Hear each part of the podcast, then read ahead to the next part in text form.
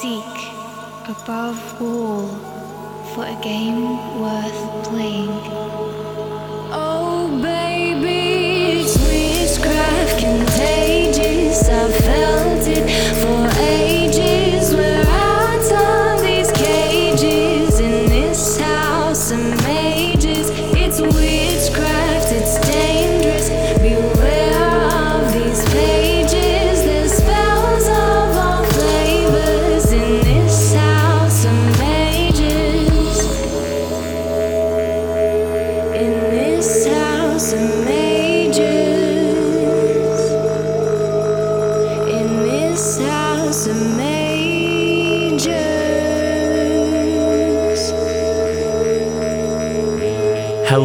Welcome to this episode of Make Yoga Magick Again, the House of Mages podcast. I'm your host, Daniel Erulian Cuming. I am a mischievous mage, a lover of wisdom, and a seeker of mysteries, amongst a myriad of many other weird and wonderful weavings. The House of Mages is a school of yoga, tantra, and the magical arts.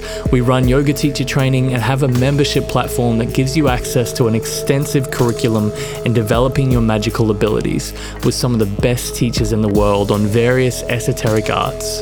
In this episode, I chat with Chloe Fraser, aka Fae Folk Jewelry.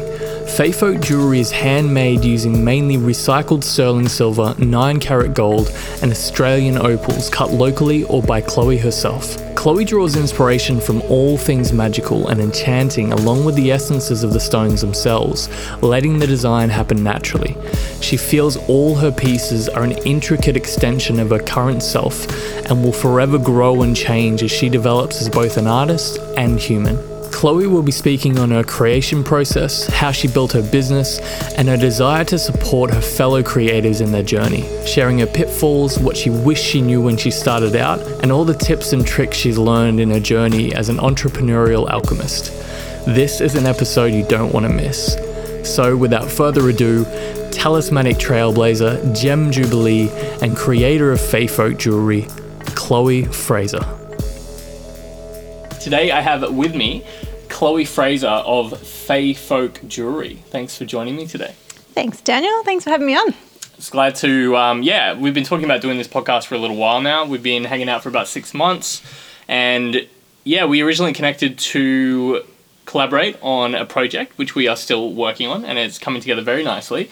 Um, but yeah, we've been hanging out a fair bit the last six months, and Chloe has become definitely one of my favorite humans. And she's such a multifaceted being, both in her creations and her business sense, but also just in her multifaceted, dorky insightfulness.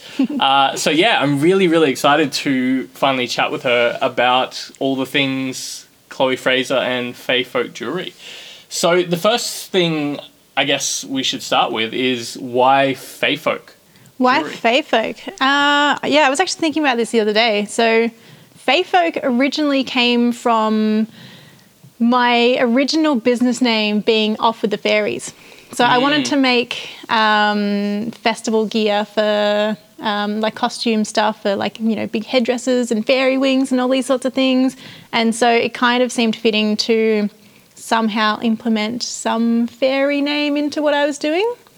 And off with the fairies, because I was, you know, doing a lot of costumes for festivals, it kind of had a little bit of an unprofessional feel to it. So I sat on that for about a year. And then the more I got into making jewelry, the more I wanted to sort of bring that professionalism in and make jewelry for the fairy people. So that's where Fae Folk originally came from. Yeah, cool. I really mm. like that. So, how did you? Yeah, how did you get to that point? I'd love to just start at the beginning and really just kind of travel back to how you first started the idea of becoming a jeweler, uh, or whatever you would call all the different uh, things that you do mixed together. And yeah, kind of just like what were your inspirations? What was the journey like getting there? And yeah, just whatever you want to share about about where what's brought you to this point. Okay, that's a big question. So I never intended on doing jewelry. When I was in high school, I wanted to be a hairdresser, and so I went to a tech school, um, which is where you have normal um, like VCE subjects, and then you also do trade subjects as well. So things like guitar building, hairdressing, fashion design, um, and there was jewelry making at school. I had no interest in it, didn't do it. And it wasn't until years later where, as I said, I was making costumes for festivals and um, I wanted to implement little bits of sort of metalwork into my work. And I did a basic jewelry course. All I wanted to do was just make tiny little matching trinkets. And it was about three weeks into doing that basic jewelry course that the penny dropped for me. And I was like, this is this is what I want to do. This is what I want to do for the rest of my life. How do I do this? And so I spoke to the teachers and I was like, you know, is there any sort of like full time course? Like, what's the deal with apprentice apprenticeships, that sort of thing? And they're like, yeah, well, we run a a full time advanced diploma in engineering and manufacturing technologies, which is big fancy way of saying jewelry and object design. So after I did that basic jewelry course, that was that was what I needed to do. Um, I the next year went into full time jewelry study, and yeah, it's just been this like ever evolving uh, journey ever since then, and it's taken on so many evolutions and gone through so much. I started that in 2013 was when I did the basic jewelry course. Uh, I went to full time study in 2014 and finished that in 2016. Yeah. And then Fae Folk Jewelry was kind of born in 2017, and yeah, it's kind of rolled on ever since. Ever Yeah. since then. What made you choose jewelry over the festival gear? Like, because I know you mentioned that obviously, like all the little bits and pieces that were that kind of guided you into that. But yeah, is there anything in particular that was like 100% I'm doing jewelry, or is it was it more of a slow burn? I think it was more of a slow burn. I think initially when I was making costumes for festivals, there just seemed to be so many missing parts with what I wanted to do, and like, you know, my my graduate exhibition piece wound up being a helmet, and that kind of stemmed from. You know, me making these like feathery head adornments. And as I was doing that, I just felt like I had so many missing skills. And when I did that basic jewelry course, it kind of was the answer to all of those little missing bits Yeah. that I wanted to implement to my work. And so, yeah, it kind of was a slow burn, I guess. Not like a pivotal moment where I was like, ah, this is this is why I'm doing this. Yeah. Hmm. Because you, you've got a pretty defined style. Like I've noticed since I've been familiar with what you do. Like I not only notice, like we were looking through your Etsy the other day, Hmm. and it's so easy to tell what your style is, Yeah. and um, and also it's affected me and probably quite a few others. Um, that it's made me look at other pieces differently, being like, oh, well, it's nice, but it's like it's not Fae folk. Dull. but um but seriously though like there is a really defined style and you know someone who's you know obviously if you watching the video i don't really have much jewelry. I haven't really been in to jewelry much. Obviously i'm very interested now. But for someone you know especially like me who's not familiar with jewelry but is able to notice the difference so much like when would you say that you've i know you've probably developed that style over time hmm. but is there like a moment where you you're like oh wow i've got a style. Like i've, I've got a very definitive style. Yeah, I feel like I've gone through this so many times with with my sort of journey to becoming a jeweler because I feel like I have at so many points had my definitive style. And there are some people who've known my work for you know 7 years and would have said what I was doing 7 years ago was my definitive style. What I've landed on recently or at the moment what Fae Folk has like truly become and will continue to be so I think at the moment um, yeah, I, I suppose I landed on that maybe. It would have been maybe 2018 when I first started exploring working with wax. So when we were studying jewelry, we learnt casting, which is where you make jewelry out of wax. Um, that gets sent off, encased in plaster. The wax gets melted out, and metal gets poured in. So everything you make out of wax comes back as an exact replica in silver when we were in school, we were learning carving wax. And so we get these big chunky blocks and we were carving a thing out of it. Um, the moment that I started to delve out of that and get into like soft wax and, you know, going through all these like gooey, flowy, organic messy designs, that was when I was like, ah, this is where I want to be. This is what I want to be working with. And yeah, it's just kind of been refining that for the last maybe five years or so. Yeah. Okay. Mm. Are there any? Uh, because I know you like into gaming and fantasy and all that sort of stuff. Mm. Like, is there any like movies or games or books that you feel have inspired your style? Yeah, it's a tricky question. I mean, I think so many things overall have inspired me. It's probably a bit low to say, but I would probably say that my ridiculous amount of time that I spent playing World of Warcraft has definitely influenced my style. Yeah. Um, you know, I was always like a night elf or blah blah blah, and like I liked all these sort of, you know, swooshy, swirly sort of Art Nouveau yeah. styles that you find in like the elven fantasy realms, and I took a lot of inspiration from that. Yeah, cool. Do you do you find because the jewelry world is like a like an industry is like a very whole new world to me.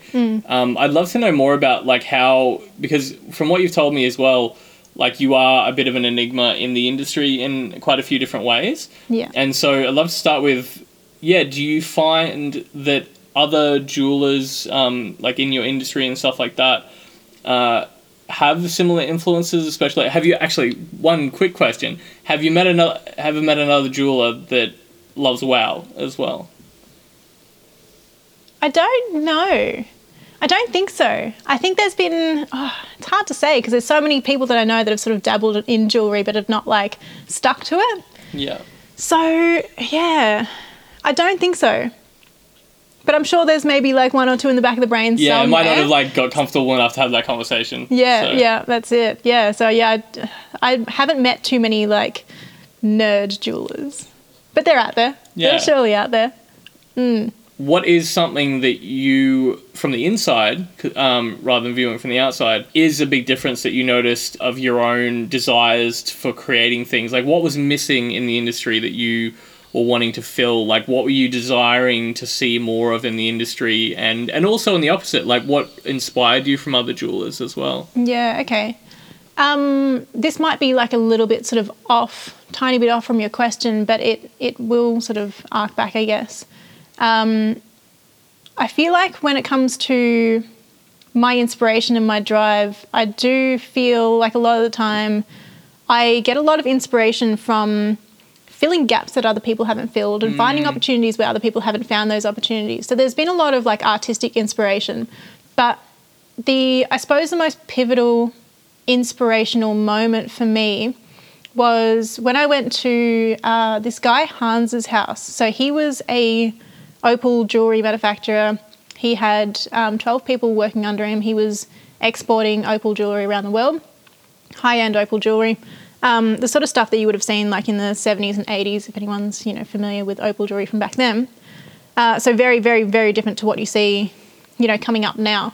So I went to his to buy some jewelry tools, and uh, he had wheelie bins of opal offcuts from Lightning Ridge. And I'd never really was interested in opal and didn't really care much for it, and actually didn't want to work with stones at all at that point. I was just there to buy jewelry tools from him to um, further my hand fabricating skills rather than wax working skills. Um, and yeah, I was scrabbling through his wheelie bins of opal offcuts, and I remember pulling out this big chunk of purple crystal opal, and I was like, "Wow, I didn't know that opal came in this color." And he was like, "Yeah, that's the rubbish. We don't use that. That's like you know the low grade crap." And I was like, "Whoa, hang on, you guys don't use this. You've got wheelie bins full of this." I'm like, "This is like some of the most beautiful stuff I've ever seen." Mm. and you know everyone's seeking like red on black super expensive super rare like i couldn't give a rat's about that the the purple rubbish to me was like this like golden nugget and it really set me on this path where i was like people need to see this mm. people people need to like understand that this is out there and this is the low grade and i can bring this into the jewelry world and you know make something from this rubbish Yeah. Because I feel like so many people would have exactly the same opinion that it is this beautiful rubbish and Yeah. yeah Yeah, so when you say rubbish, like from someone who has no idea about how to grade opal and the quality, like what makes an opal a higher grade and like what what is the difference? So that's that's a that's a big fat question. Yeah. but I will I will simplify it kind of as much as I can in regards to specifically Lightning Ridge opal. Yeah. So Lightning Ridge opal, um, that's where the black opal comes from. So what people are looking for in the highest quality opal is brightness of color and reds.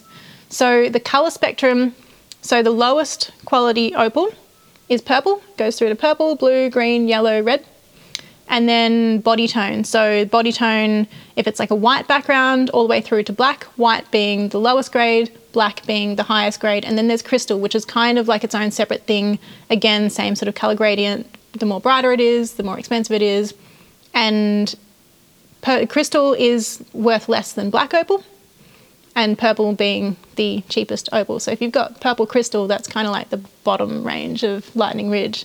If you have black with red on top, that's the highest. And who who decides all that? And like, how did they first decide? Do you know like when they started to grade it, and you know, and how they decided on that? Um, who did it? Like, why why they do it? And yeah, is it based on like mineral composition, or is it all about the look? Or yeah, like w- I think it's two things. I think it's rarity. So to find uh, black body tone opal is really rare. Um, to find crystal, it's yeah, it's like abundant in in terms of you know like a lightning ridge opal. Um, it's still hard to find, but yeah. So it would be rarity, and it would be appearance. So people want bright, flashy, like yummy, cool patterns and stuff like that. Yeah. And again, I suppose they're probably harder to find than you just low grade like duller opals. Okay. So two two more questions around uh, opal style and quality. Well, maybe not so much quality, more style. Do you have your own personal favorite uh, type of type of opal? And do you find like what what do you find? d- Sorry, do you is there a pattern in certain types of opal that's like s- that sell more than others in your own range, uh, for example? Yeah, for sure. So it's interesting, as I said, purple's kind of like lower grade. When it comes to boulder opal, it's kind of a different story. Um, boulder opal is 100% my favorite. There's so much character in it. So boulder opal is different to lightning ridge opal. Boulder opal is where you get big chunks of opal from Queensland, so it's um, very specific to Queensland. You get these tiny little seams of opal running through these like big brown boulders, and when you split that open, you get opal face. So anytime you see a boulder opal, it's got a tiny, tiny like maybe half a mil thick layer of opal on top of host rock. Um, so those opals in particular tend to throw really interesting colors, interesting patterns. Um, they have so much more character than Lightning Ridge, in my opinion, or any other opal in the whole world, in my opinion. Um, I find that my customers in particular love swooshy purples. Everyone Swooshy loves purples. the swooshy purples and pinks. As soon as I get any of those, which, yeah, as I said, it's interesting because that's kind of like the lower grade. Um, yeah, people love it. Yeah. But I think we can throw that whole like rarity thing out the window because it's, you know, beauty is in the eye of the beholder, as they say. Yeah, and it's so interesting. Like, for example, that green one that you made recently that I, I was joking that I put a spell on so it wouldn't sell, so I could keep it for myself. Yeah, Um, still here on my finger. Yeah, it's so interesting, like, why we're drawn. Like, have you ever thought about that? Why, you know, like, have you ever just been captivated by an opal or, or a stone in general uh, and just, Hmm. like, wondered why? Other than the obvious, oh, it looks really nice. But have you, like, delved into that? Because obviously we want to venture into, like, kind of more esoteric, magical territory of, like, Hmm. the essences of, of, of stones and jewelry and stuff like that, other than just the look and aesthetic. Um, but yeah, I'd love to, like, because the thing is well you've spent such like more intimate time Hmm. with these stones than probably most people have ever have Yeah, for and sure. so i'd love to like you know what what's it like getting to know the stones and hang, hanging out with them like do they all have like very very like uh, are some more mischievous than others you know like uh, i'd love to know about your kind of like fae folk ponderings of the, your relationship with the stones Yeah, interesting. I yeah, it's funny because like you are drawn to certain stones, you are drawn to certain colors, and I do find that well, I've found personally that there's been three stones that I've been drawn to, which are kind of sort of in the same family. So that's opal, that's labradorite, and that's moonstone. And I always find myself going back to these. Like I'm currently wearing labradorite at the moment. I find that as soon as I have a lab pendant. I constantly put it on. I constantly find myself just like in comfy land putting this on. And, you know, I don't know what to make of that other than like I think I absolutely adore this stone. But um, yeah, I suppose when I when I first started getting into gemstones, I was really taken by Moonstone and Lab because they have these really kind of like beautiful ethereal glows about them. They might look like a boring rock, and then you hit them in the sunshine, they get this like crazy blue flash or like rainbow flash. And I was really kind of taken by that. And um, yeah, I remember telling you this story that for my 21st, my my nana and grandpa wanted to buy me a gold watch. And I was kind of like, oh, look, that's nice. Like, I appreciate that. But to be honest, I kind of want just a sterling silver ring with a moonstone in it. Yeah. And they're like, really? Like, you just want like a little little moonstone ring? And yeah, they, they bought me my beautiful moonstone ring, and I cherish it so much compared to, you know, the gold watch, which is an amazing gesture. Um, but yeah, it kind of just, I don't know, it's like so, I'm so drawn to it. And it was kind of like this little reminder of home when I went traveling. And yeah, it was kind of just felt like a little sort of comfort stone. And that's, that's kind of what I feel like when I, when I work with these three stones. Every other stone, I feel like I don't have that much attachment to them. Yeah. Um, so yeah, I don't know like where and why and what to make of that, but that is what it is. Yeah, cool. Well, that's a good segue into uh, yeah, talking about the kind of like subjective and objective essences of stones because I feel like you're a really good balance. Obviously, like you're off with the fairies, um, and you know you're very connected with the kind of like Fey world and the esoteric and all that sort of stuff, and we've had some gro- good conversations about that. But also, you're very grounded, very logical, um, yeah, and scientific, even in a lot of aspects of what um, what you do and who you are. And so, yeah, I'd love to just like touch on that blending of worlds in you know we've chatted before about how some people are just locked on to this stone means this and this is this so i'd love to just like start off with what's your your opinion or own personal opinions on you know do stones certain stones have like certain uh you know kind of energetic or archetypal energies, um, in your opinion? Have you delved into that at all? Have you worked with that at all? And also, I'm not sure if you know, but like, um, if you have any like knowledge of how those stones actually got those associations in the first place, because I think people forget that everything comes from somewhere, Yeah. you know, and from someone. So a lot of these ideas that we talk about, whether they're angel numbers or just like that amethyst is connected to wisdom or something, um, is that the ideas came from someone. Someone's obviously made it up could have like completely made it up on the spot uh, based on their own interpretation or they could have got it from somewhere else but um yeah i'd love to just delve into all of that For sure. So, my theory on that, I mean, this is something that I haven't delved into too much, but my theory on that is um, the lady that wrote the Crystal Bible, she is kind of the one who said, this means this, this means that. Um, I'm not really sure where she's gotten a lot of these ideas and like where they've come from and why she's said these things, but I do think that a lot of people have clung to those ideas. And we, we've been talking about like the you know the chakra system and stuff like that and how people go and associate gemstones to certain chakras. Um, and w- which i find it's it's kind of difficult to comprehend because like you know say you have a red chakra people associate all red gemstones with that one chakra. To me it doesn't make any sense because the molecular structure is completely different in all of those red stones. Yeah. So I can't understand that side of it. And I don't really delve into the meanings behind stones. I kind of, you know, I've done a lot of mind, body, spirit festivals where a lot of people will ask me, oh, what does this stone mean? Mm. And my usual answer is to say to people, you know, that's up to your interpretation. I think that every single gemstone is going to mean something different, whether or not it's kind of this, you know, otherworldly, esoteric, or whether it's, you know, the the feeling that you put towards it. yeah But in saying that, I have had very strange experiences where I've had many people say the same story about one particular gemstone. Mm. And I have Googled it, and it's not something that they've bought off Google, it's not something that they've found in the Crystal Bible, where people find it hard to wear labradorite. And I've had a lot of people come up to me saying, How can you wear that all day? Or how can you sleep with that on? You know, isn't that like too agitating for you? Doesn't that like give you crazy dreams? And I've had a bunch of people say that they get sort of negative feelings, they get really antsy, or they get like crazy mm. dreams when they're around labradorite. Yeah. And yeah, it's always been that one one like you know anomaly that people are saying the same story with. Yeah. So there's got to be something there. Yeah. I'm assuming, but I just my logical brain goes, you know, is it is it the frequency of the rock? Like, are we that sensitive to those frequencies? Yeah. And so yeah, it's it's still it's still unfolding in the brain, I guess. Yeah, same. Yeah, it's tricky because I think it's it is a mix of both. Because like, uh, so in like the teaching world, there's these two uh, terms called prescriptive and descriptive.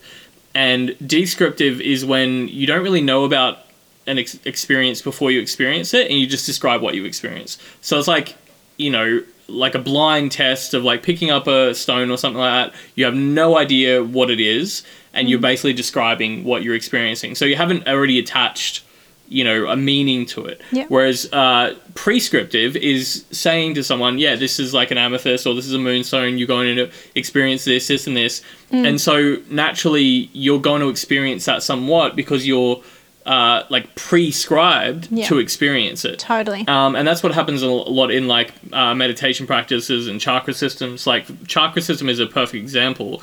And just like since we're on the subject, and I love talking like this, just briefly, like because um, it's a, it's an important note, especially because there's probably people here that associate stones with chakras and things like that, and that is al- also fine. So all of this is actually like 100% valid if you experience those things yourself. For sure. but just also like an invitation to question things and to figure out your own interpretations because in every tradition there's so many. Like for example the seven chakra rainbow system is actually only 100 years old maximum. There's actually no evidence whatsoever before that of any rainbow chakra system.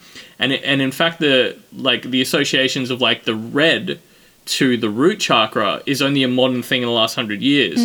Most of the time, in all the ancient scriptures, um, is like the root chakra is usually associated with gold. You're so right. it's a golden square. The water chakra or the, the, the sacral chakra, which is usually orange, is actually a silver moon.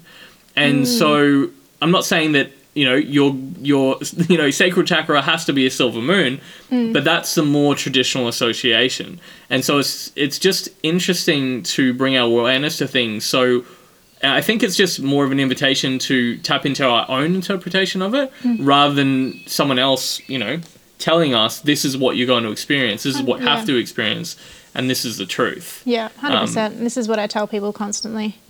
You know, people are always like, as I said, people constantly want to say to me, you know, what does this mean? What's this going to do for me? And it's like, this is your interpretation. This is what you're going to get from it. It's like, Yeah. you know, that's not up to me. Yeah, and um, and talking about prescriptive or like you know uh, leaning in a certain direction of things, um, because what we're doing together is creating a set of Talfa, which is a like a traditional uh, rune talisman where we mix runes together with a with a very certain intent. And I know that you said you don't do that as much because obviously I love that you want to just. I feel like I envision it is like you're providing the vehicle or the catalyst for someone else to really decide what they want to do with it, like what kind of talisman that's going to create. And I think that's actually really beautiful because you're basically creating the platform um, and the amulet for someone to develop their own relationship with it, which is really Yeah. cool and unique. For sure. Um, but I'm also interested in, yeah, do you like, or have you done, or are you planning on, uh, you know, obviously we're creating this together at Telfa, which are very specific uses, Yeah. um, and and kind of energies. But yeah, what's your experience with that kind of stuff? Like, did you start off more in that direction? Have you been branching off in that direction? Like, yeah, just all Yeah. all about that kind Yeah. of practice. It's definitely not been something that's been in my life at all leading up to this point. It's really interesting that we have collaborated on this when we have because, you know, I was having a conversation with a friend of mine, like probably about a week before I met you, about how I wanted to get into doing things with more sort of like amulet, sigilly type things and like working with runes. But um, like as, as, as I've said to you before, that I don't know that world and I don't feel like I can give it the respect that it needs. And so I just haven't. Um, but it has been something that's been in the mind a lot. And it's kind of, I don't know, I've, I've felt like I almost am not the right person to delve into that. So I haven't. And then you know you've come along and we've created this this sort of collaboration, and it's exactly what I wanted to delve into. Um, but yeah, giving it the more knowledge and more respect than than what I can.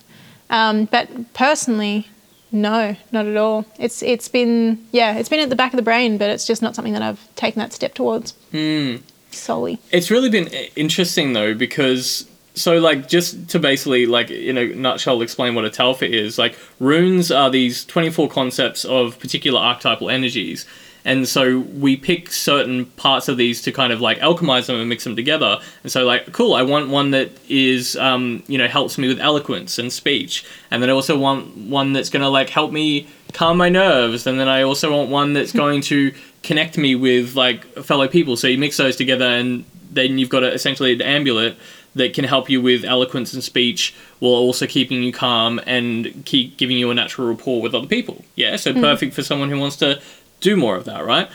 So that's like the the essential energy. So it's like creating a sun that's like generating energy in a certain way.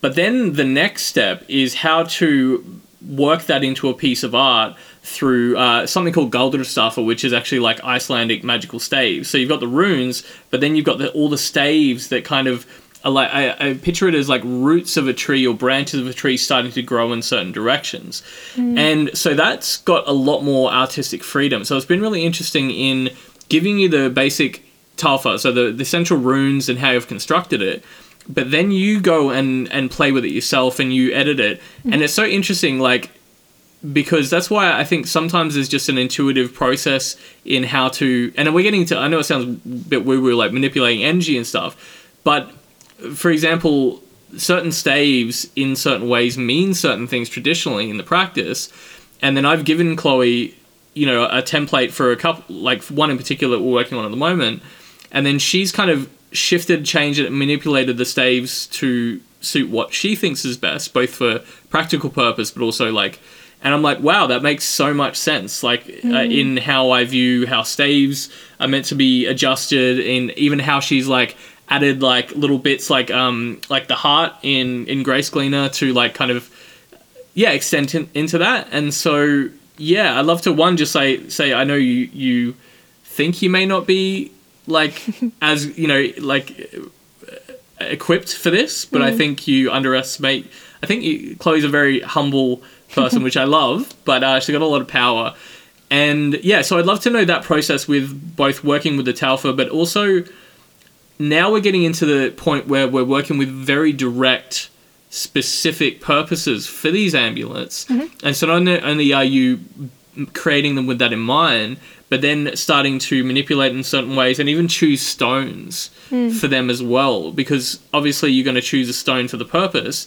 And yeah, I'm interested to hear how that process is going with you so far. Yeah, the stones is an interesting one um, because, like we've we've spoken about this before, I have synesthesia, which is where you associate colors with um, you know numbers, letters, names, words, all these sorts of things, and I think that that is where that plays into. So I don't necessarily think about what stone is going to be good for this particular telfa. It's what color I see or what stone that I just in my you know my brain think is going to suit this piece. It's mm. not like I'm sitting there going through the crystal Bible and going, "Oh, we need one that's going to be good for the heart." Blah blah blah. It's mm. like it just to me, I know what what stone is right Yeah. for that piece purely because of me and my synesthesia. Yeah, that's that's really cool. yeah. Yeah, could you? I know it's like a, a difficult thing to explain, but I'd love to for you to like delve into that a little bit more and how mm. that's affected your your art and, and stuff like that over over the years. Yeah, it's something that I haven't really thought about too much um, up until recently. My housemate brought it up. Um, actually, I brought it up to her, and it's it's been sort of swirling around in my brain a lot lately. And I'm trying to sort of think about why and how it would play any effect in my art, but I can't really sort of comprehend where and why. But I know it will at, will have at some point. Um, but yeah, pretty much the way the way that that works for me is um, I, as I said, I associate colours with you know words, letters, numbers, names, etc. That usually I suspect is a case of like when I meet Daniel, Daniel's wearing black and red, and so in my brain, Daniel's color is black and red, but then you know a bit of blue came into that because one of our friends was talking about his floor and he had like these blue things on the floor, and so that's added into it. And a lot of it is, I think, stemming from the color that I see either the person wearing or you know it would have been maybe when I was younger we might, we might have had like you know colored magnets or something that had li- like letters and numbers and I've just that's what's stuck in my brain. Yeah. Um, as for things like the Telfa, I could not tell you for the life of me where this colours come from. And I suppose this is how it does play into my art is that I do I have a very colourful brain.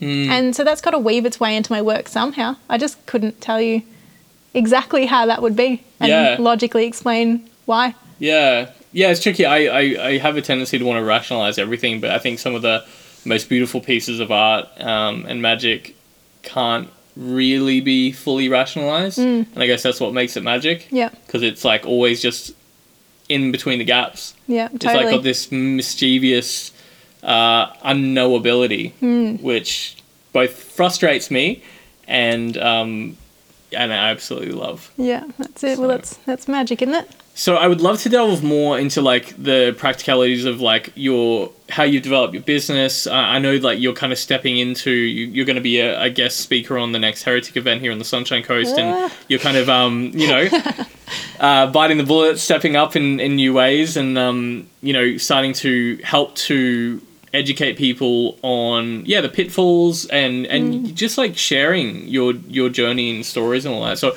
I, I would love to delve into that for a second but just uh, before we get into more of that sort of stuff I would love to just like finish off the little magical esoteric session um, and just ask you a question around if you if say a mage uh, came to you and commissioned you to make them three artifacts uh, that they just believed with all their all of their being that you would just create them the right thing.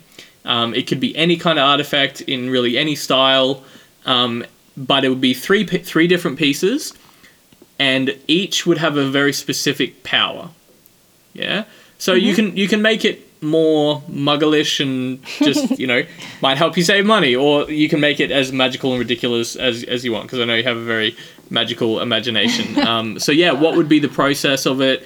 Um, what would they look like? What would they be? Uh, what kind of powers would they give, and and why? This is a very loaded question. Very loaded question. So, oh, you know what comes to my mind straight away is when I was studying. Um, I studied jewelry full time just after I went for a trip to Europe for quite a while. And when I came back from that trip, I was so so inspired by the Galileo Museum, and I had in my mind that I had this this grand, ridiculous range that I wanted to make, which was where um, there was like this kind of whimsical, magical, gold-looking contraption that you wear around your neck, and it unfolds into uh, scales. And like you could, you know, unfold this necklace and like piece all the things together to make like the little, you know, like Libra. Yeah. scales? Yeah. um, and a watch that was again something that you could unfold and it had a magnet in it so you could find where you know north and south were and Ooh. you could unfold the pieces to be able to make a sundial on your wrist as a watch yeah. and the ring oh, i can't even remember what it was but it was something along the lines of that as well i think it might have been like a little poison ring but like a little contraption in it where you can open it up and whatever so that that's what comes to mind Okay. Was that a little poison ring? yeah, poison um, poison ring or poison necklace is where you have like a little chamber in it. It's like you can like open it up. It's got like a little compartment in it. Okay. Where's that term from? Poison. I don't ring. know. I'm not sure. I think I don't know. Yeah. I'm not sure. Yeah, cool. That, yeah, I mean, I'd love to go a little bit more into these, like Yeah. how, because um, yeah, that's so interesting. It's real. It's like it reminds me of actually we were talking about um, I've actually got it here, the Night Circus, uh, one of my favorite books, and Mm. um, some of the magical contraptions the clockmaker made in that book, and it really reminds me of that Yeah. actually. Um, Yeah, because you so you've already told me about some of like both the stuff you've actually created in the past, just Mm. when you've been playing around with stuff, but also some of the ideas that you've had bouncing around. Because yeah, Yeah. like obviously there's practical limitations and things, but I think also I'm just interested in like if you could create anything, Hmm. yeah, what would you create? If I could create anything, gosh, that's that's a big old question. I guess we're, we're Don't starting even to know. get there. Yeah, I mean that that was something that was like swirling around around my brain for ages, and it's something that I would like to create. Oh, if I could create anything, If I could add one little caveat of a question, if you Okay. were a character in, say, like a, a movie or a storybook or something like that that had a magical uh, thing, you know, it could be a watch, could be a clock, could be, I don't know, a little pocket something. Um, what would it be and what would it do? this might sound a little bit savage, but I've always wanted like a little ceremonial dagger, just like really ornate, like gem Yeah. encrusted, like super etched, like incorporating every type of metal and like Ooh. you know gemstone in it. That would be cool. That's if I could have like a little magical artifact. That's what it would be, but I don't know what or why. And what kind of powers would it have? What would it do? What like what would it give the wielder? Why why would why would other than it looking amazing, why would it cast wonder into the eyes and ears and beings of everyone in the land in that story that you that you wielded? also, I just just like putting out there that Chloe has no idea that I was uh, like I've prompted her about a few of the little questions I was going to ask, but I'm just throwing Put these curve curveballs out. So give her some credit if she she needs a moment to Yeah. to to ponder it. It's not an easy question. No, it's not. Hmm. Oh, I don't even know. Yeah. We were talking about slowing down time before. Oh yeah, that's right. I think that that could be a cool thing.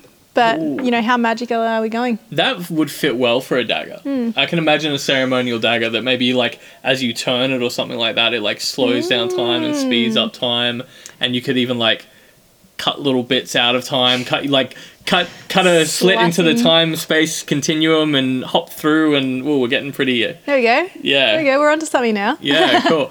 I actually hope so so hope you do make something like that in the future because I think we've we've touched on this that um, I one part about ceremonial magic that I love is is the implements that you either create or that you seek out. Yeah. And so in like a lot of the grimoires and ceremonial magical traditions, um, you either create your own, but they recommend some you seek out. Either get it made for you or if you just find it. And to me that's like such a magical like scavenger hunt process of finding your magical implement. And like although I don't believe you need magical like actual tools to do magic, I think they make the process so much more fun and Totally. actually magical. And we've talked about how I would love if you created like ritual implements like that. Like it could Mm. be like a candle holder, or it could be a magical dagger, or there's like so many little like um, you know altar implements Totally. um, that I reckon you would absolutely like make magical stuff for. Yeah, for sure. And this is something that has been sort of in the in the brain for a little bit because I've been wanting to. I mean, I I don't sit well. I don't sit still very well. I've always mm. got to be all evolving and changing and like dabbling in every single little corner of everything I possibly can. And so the next sort of step for me at the moment, I think, is I want to get into blacksmithing. And so I mm. want to I want to incorporate what I'm doing now with precious metals and precious gemstones along with blacksmithing and to be able to make things like you know candle holders and like little ceremonial daggers and this sort of thing and like you know big chunky like iron necklaces weaved in with sterling silver wrapped around it and these sorts of things. So it's kind of it's in the pipelines. Yeah. Well, I feel like you're pretty connected with your community. Uh, so, uh, little uh, invitation out there, anyone who's listening. I feel like the more that we prod and uh, prompt Chloe to Any create this sort of stuff, I think she would get onto it. So, yeah, I would love your support in getting some. Some ritual daggers and candle holders and uh, all these up, I different things um, created. That would be amazing. Mm. Cool. Well, um, yeah, let's segue into the next part, which is is just yeah, really like unpacking because obviously you're an amazing artist in what you do, but you're also a really clued on, organized, successful entrepreneur. And so I'd love to talk about some of the pitfalls that you encountered like early in the business that basically just what, what you wish you knew. Uh, if you were you starting out again Yeah. and you could like give yourself a little guidebook okay um, I know everything you know has happened to make you grow and stuff like that, but what what would have helped you speed things up or Yeah, if this was something that um, Like this is something that I have been thinking about a lot lately, and something that I'm probably going to touch on in the talk I'm going to do at your event. Um, pricing. Pricing was a really tricky one, and it's always been a really tricky one. And I find so many people in you know the artist industry, artistic industry, and small business um, world don't know how to price themselves properly Yeah.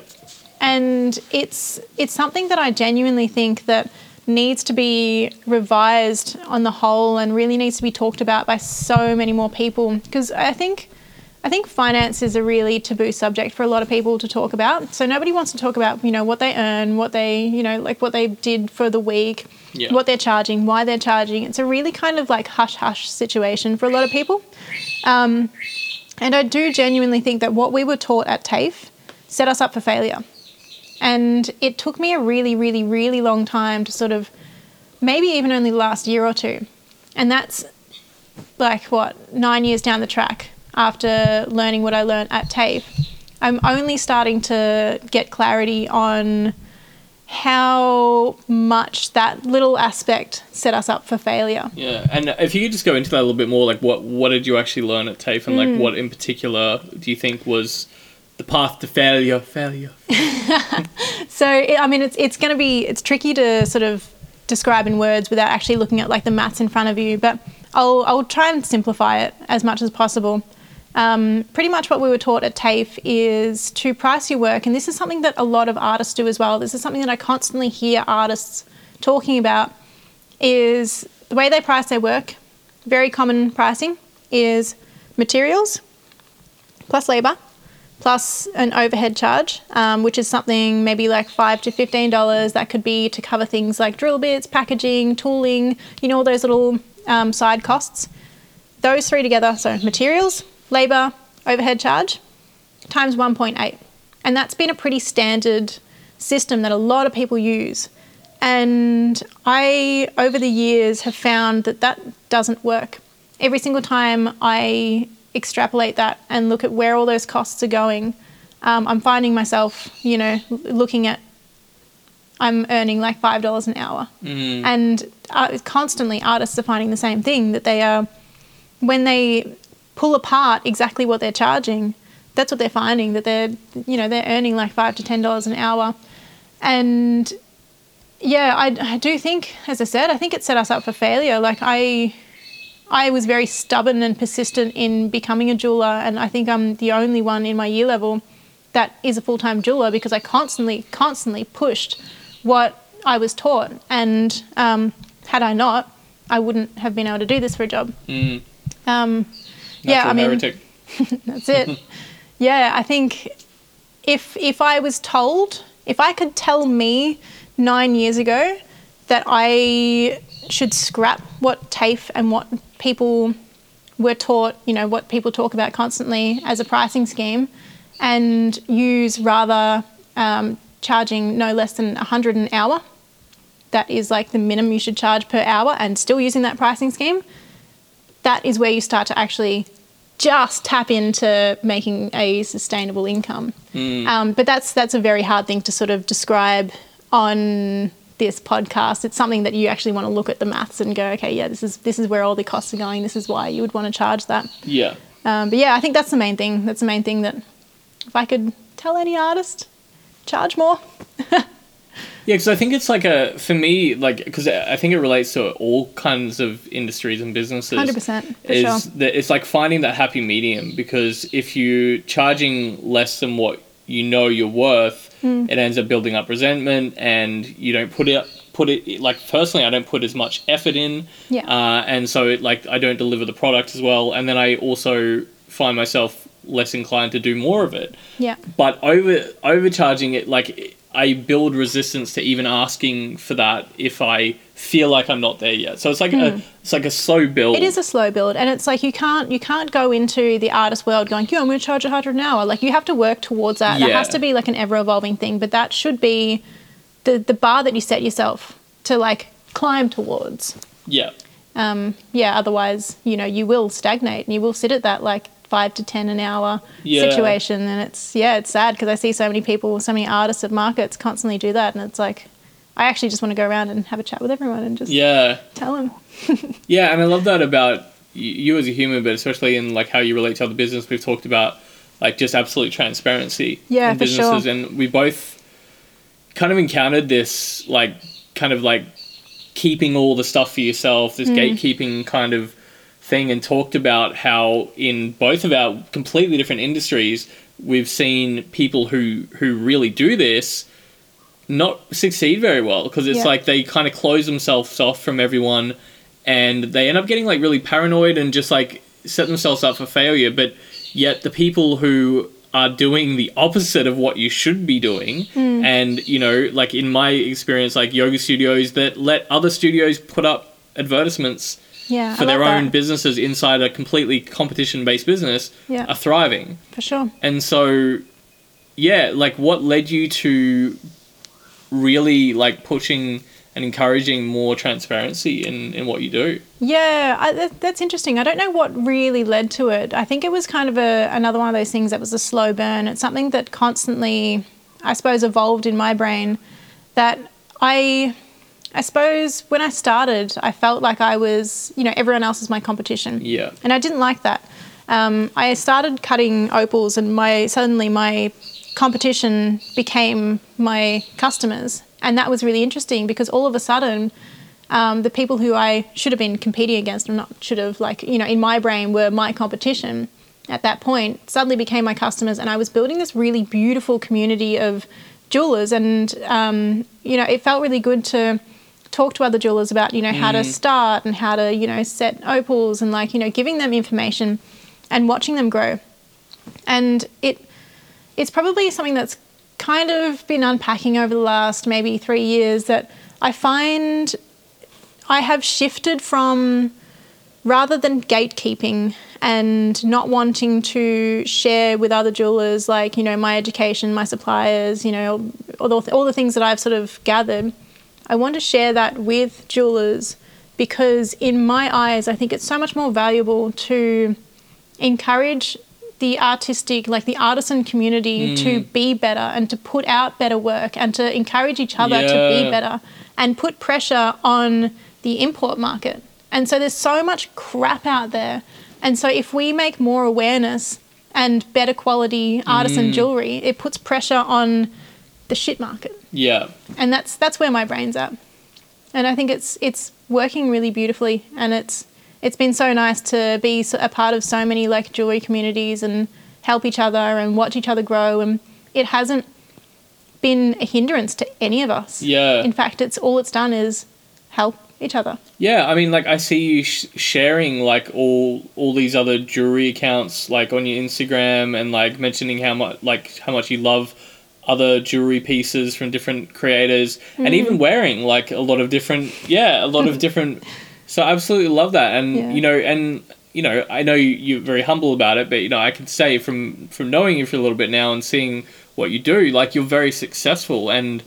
Yeah, so that should just be an indicator, and you know, from my own experience as well, is that like you know the rising tide lifts all boats, or any other kind of like quote for basically just saying that there's enough opportunity out there for everyone, and For sure. like you said, if we're encouraging each other, it can only it can only make us better, and I think that's like a common thing in every industry and all over the world. Everyone wants to keep the good stuff for themselves, but it halts progress, like overall global process uh, in and progress in yeah in what we could do. Like if we are just all sharing and like you know like you look at open source programs and open source like technology and stuff like that once everyone gets access to it it just gets better and better and better and then you know we all share the benefits yeah yeah, I really, I, lo- I really love that approach um, that you've got as well. And um, yeah, is there any like other tips? Because yeah, I mean, there's so much to go into. I'm just trying to think of like specific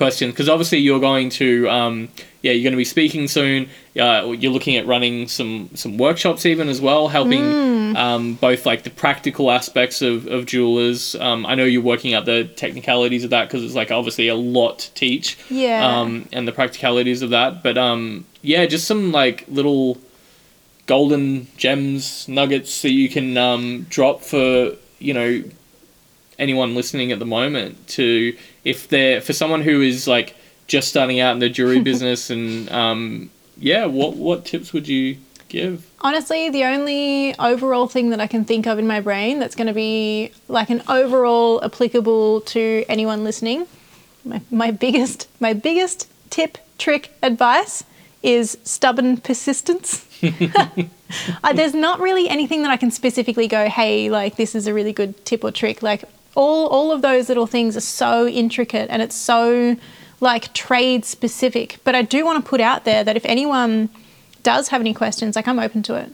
If anyone is stuck on anything um, with, you know, when it comes to suppliers or tools or understanding a certain technique, like I'm here to, you know, answer those questions. But as an overall thing, I can't necessarily think of like a takeaway nugget of info Mm. to give And to the people. That's also a very impressive thing. I remember like recently you told me that uh, one of your posts got a lot of uh, replies, and you made sure that you answered every one of them individually, Hmm. and it what took you days and like many many many hours to get back to everyone. Yeah, I had I had a, bit of a nightmare customer, and um, I won't go into the story, but I put it on my Instagram. I kind of like I was I was sitting on maybe sharing it for like two weeks, and I was like, oh, do I want to put that negativity out there on my Instagram? And I ended up sharing the story, and yeah, it was like over hundred people replied to that, which was crazy. Thank you, everyone. Um, yeah, I I spent from five in the afternoon till ten at night, and then again at seven in the morning till eleven o'clock the next day, replying to every single person, saying you know, how much like individual replies to everyone. You know, I appreciate that they've taken the time. I'll take the time back for. Yeah, cool. Hmm. What about even just like because you know we have focused on chatting like you know kind of directing some of the questions towards other entrepreneurs and other jewelers um, as well. But yeah, even just like some words to your customers, like just to because I think w- what I've noticed is that a lot of us have grown up with mainly just dealing with massive companies, mm, right? yeah. You know, like in especially growing up in a city or something like that. Like maybe it's a bit different in a small town, but we're so used to dealing with just massive corporations, and we develop this like weird non-human communication where Mm. we just have demand what we want because we know it's sometimes the only way we're going to get their attention Yeah. because these like big corporations are often very well trained to not give us what we want unless we just like kick up a fuss Yeah.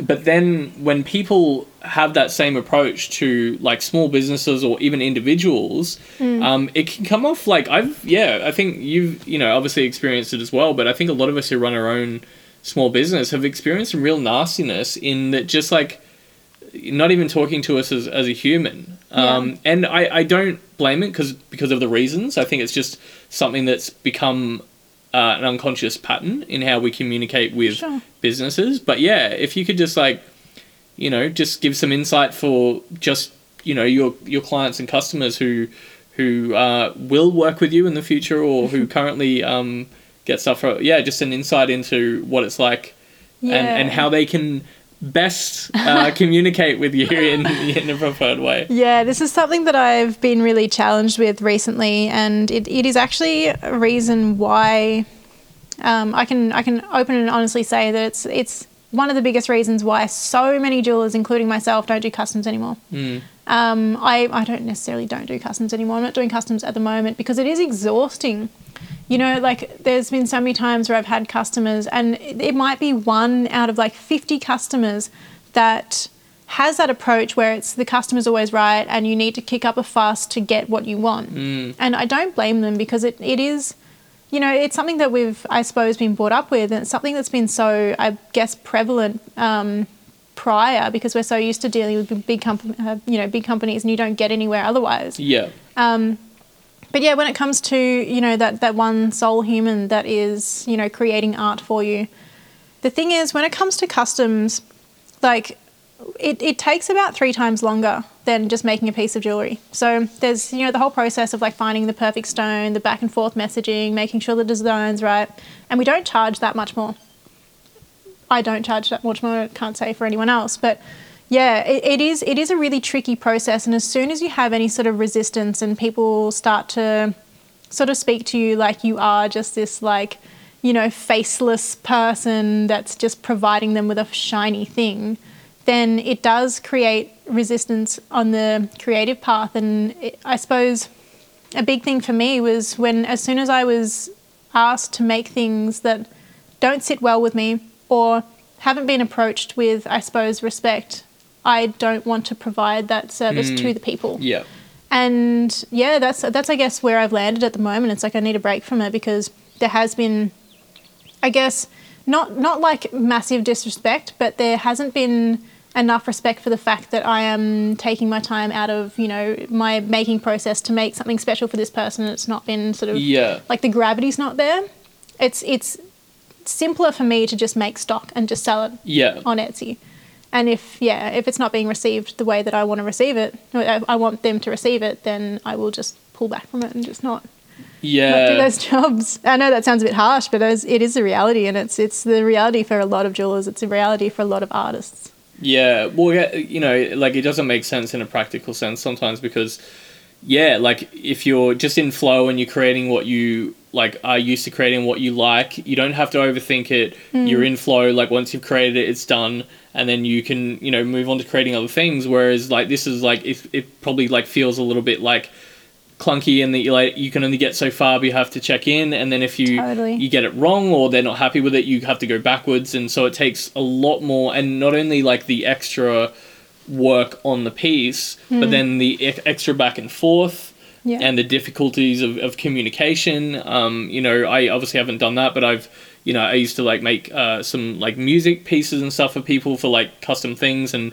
it's so difficult to i mean just to get communication across in general for humans of what we mean but then add like an intangible artistic creation in our mind and it's you know so much get lo- gets lost in translation Yeah, totally. And I think it's when when you're making something that is not it doesn't sit well with you or you're like you're really kind of like pushing it to make this happen um, it's not what you want to make it there creates so much like resistance and i find it's something that artists constantly talk about and i constantly talk about it with the people that are around me that as soon as you have a custom piece that that doesn't fit with what you want to be doing you sit on it you put it on a shelf and it Yeah. creates so much like lack of motivation you will like do anything around doing that piece and it slows everything else down Mm. like it slows all of your process down because you have to do this commission but you don't want to do it so you're off like you know cleaning vacuuming the house or whatever Yeah. which you're not in the shed doing what you should be doing and Yeah. yeah it, it doesn't just slow down on that piece it slows everything down like your motivation to actually work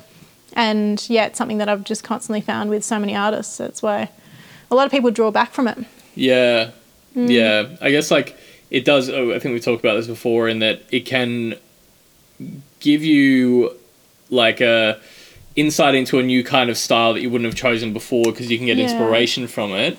But yeah, like obviously the trade off is yeah, is Yeah. how well the person who's asking you for that uh, custom is um, versed in communicating that effectively. Um, you know how happy they are with like flexibility. You know, and the, even just like yeah, I feel like without flexibility, it's it's just not going to work Yeah, because you're you're like you know that even though you're delivering an order to someone uh, as far as like an artistic piece, that artist still got to like channel their own interpretation of that in their own Hmm. way, and that's why you ask them yeah, and this is this is what I say to a lot of my customers at the moment is if they want a piece from me, like as I said, I don't do customs. I sort of do kind of maybe. Um, if they want a piece from me, pretty much the way it happens is they choose a stone. They tell me what they want, be it a ring, what metal, uh, what ring size, or they want a pendant, whatever it is, and the whole artistic license is left up to me. And that's that's pretty much where I'm at with customs, and I think that's really important for a lot of a lot of makers to understand that it's okay to to do that, to say, you know, no to um, you know their designs and saying yes to your own creative process. yeah, Hmm. yeah, cool. Yeah, I really like that. Yeah, well, we've got close to the hour already. Like, there's still a lot of. Like, I mean, we kind of talked about that. This would most likely eventuate into um, multiple podcasts. Plus, yeah, obviously all the all the stuff that you're going to be doing soon, as far as um, yeah, helping budding jewelers and entrepreneurs. Um, we'll, like after we delve into that a little bit more, and you've like delved into that, I think we'd um, have a lot more to talk about, especially after the, the you do your presentation. I think it'd be good to to debrief that and do another podcast Yeah, and um, sure. and just delve into more specifics and things.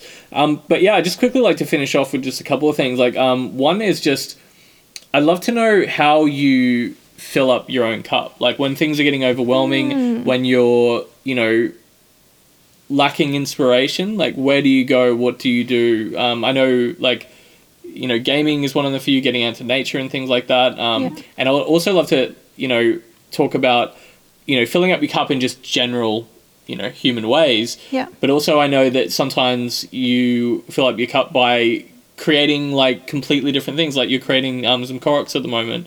Um, yeah, I'd love to just talk about all those different things. as well. Yeah. So I think the, the biggest way that I, you know, fill up my cup is by, you know, if I'm feeling stagnant or if I'm feeling like there's, you know, I need to sort of get out of my own brain or like shift, you know, what I'm doing at the moment. Um, there's no really set thing that I do to fill my cup up other than change of scenery. I find that that is that is the best thing. Like when I'm sort of in my own head, I get out of my normal routine, do anything to get out of my normal routine. Like I might go for a walk somewhere new, I might go to a new cafe, you know, like I suppose wiring new neural pathways and like to me that starts to open up doors Yeah. um, talking to people that I wouldn't usually talk to. That I know that sounds like a weird way to fill my cup up, but that's kind of what winds up sparking a lot of in- inspiration for me. Yeah. Um, that and I suppose, uh, yeah, I mean travel. Who who doesn't that Yeah. fill cup up for? But um, yeah, delving into uh, my own sort of creative process and like delving into a new range or something. You know, I've got books full of designs of things that I haven't touched on, and so if I'm feeling like I need to sort of, you know, branch out and stretch out creatively, that's usually what I tend to do. Start to dabble in the many things that have been swirling around the brain for years. Yeah, cool. Um, apologies for not giving you any advance for this question because I know it might take a little bit of thinking, but feel free to take a little time. If you could recommend one uh, movie slash or like TV show, uh, one book, Oh God, okay, yep. and like and pr- preferably like a story based book, like a kind of novel kind of thing, Mhm. and uh, one game, like one video game uh, that would yeah the people should play if they want to get a, like a, a little bit of an insight into your psyche or what Okay. inspires you and your art Uh, I feel like that's maybe a little easier than I thought it would be. Maybe I haven't had enough time to think about it. But first movie, I don't watch that many things. You know that. I there's not there's not many things I've seen, but Mad Max Fury Road inspires the heck out of me. Yeah. Like it's just that has my brain firing in so many cylinders. So that i like the pun too because it's Yeah. very relevant to Yeah. um, book wise, this is only because I've started reading it recently. Um, Robin Hobb, particularly the second trilogy, I think it's a Liveship Traders, um, where they float around in magical ships. um, yeah, it's just a really beautiful book. Like they just describe things so beautifully, and it's such a it's such a different. Um, you know, it, it's like high fantasy, but it's such a different take on high fantasy to, to what you usually find. It's not like elves and dwarves and blah blah blah. It's like whole different world, and yeah, she's just such an amazing writer. Uh, so that definitely would be an interesting insight to the closed psyche because I think a lot of inspiration is taken from the 16 Robin Hobb books. Hmm. Um, if you like fantasy, read them. Uh, what was the third one? Game. Game. yeah Ah, uh, the second last God of War, whatever that was, whatever that Oh, name was, the, the- the one that i think they just called it god of war like the where they like him and his son? Yeah. Yeah. Yeah. Yeah it's it's an amazing like I loved all the God of Wars like I painted a Kratos like what uh, 12 years ago or something. So I've been playing those games um, since they came out. But the the second last one that came out that was kind of based on Norse mythology really inspired me so much and I think there's so much like not necessarily just the storyline which I found amazing the the artwork in it is incredible like when they go to mm, Niflheim I think it is Hmm. where there's all the sort of like elven swirly little archways and stuff like that. Just yeah, that I don't know. My brain loves that. So that's there's definitely a lot of inspiration that's been taken from particularly that world and that particular game. Yeah. Yeah, and I just want to put it out there that like yeah, anyone that doesn't play games, like it's not necessarily just like, you know, Mario jump on things, collect stars and stuff like you know, me and Chloe both like chatted about our love of um, story based games especially and just like creative worlds and yeah, I feel like even like God of War kind of like helped a bit of my father wounding stuff from my own like, you know, seeing Kratos like, you know, be this kind of disconnected, distant dad and then like giving an insight into like his kind of like psyche and then yeah i don't know just hmm. like kind of like heal something for me and like my relationship with my dad as well and Totally. it's all from video games so Yeah. don't underestimate yeah if that's just like a little prompt it's like inspiration can literally come from the strangest places Yeah, well, I think video games like they are a, an amazing combination of all the arts, pretty much. So it's mm, like yeah you know, I think they really are underrated. They have they have a, a stigma attached to them where you know you're just going to get a neck beard and sit in your basement and eat Cheetos the rest of your life. But you know, you could also become an artist. there you go that's a perfect place to end it. the two paths that are open to you choose your own adventure um, yeah cool Uh, did you want to just leave um, leave the listeners with any other little um, Chloe fairy words of wisdom I don't think there's anything else, to be honest. I've kind of weaved all the little bits of info that I want to put in there. I can't really think of anything currently. yeah cool um, if you could drop the best places to contact you Best place to contact me, easiest way to contact me is Instagram at Fae Folk Jewellery.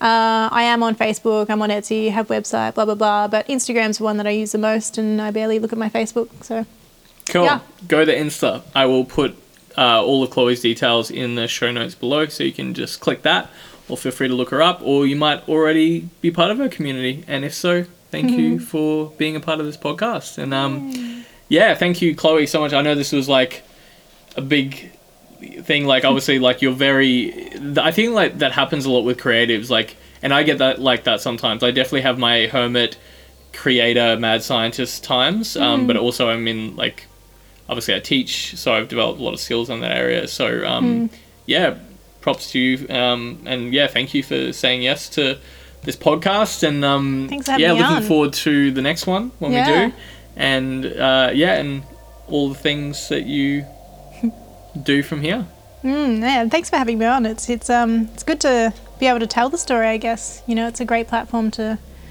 tell the people about the Clo. Yeah, and I think even in the next one we, we might go through because I feel like stories are good like that, and a lot of the like the cool books I've read um, is kind of like they'll tell like a short version of the story, but then they'll start to elaborate on certain bits because I sure. I know there's more aspects of that that I want to touch on um, in specific parts of your story, but um, to be continued. Thank you for being a part of and listening to this episode. If you enjoyed this podcast, I'd love to ask you one thing. Tap that subscribe button. It helps us to be able to do more podcasts and bring more magic to you all. A massive thank you to Chloe Fraser of Fae Folk Jewellery for being my guest for this episode. I put everything you need to get in touch with Chloe in the show notes below. There's also a link in the show notes to get in touch with myself and find out more about what we do here at the House of Mages. Thank you again for listening. I'll speak to you soon, and until then, make yoga magick again.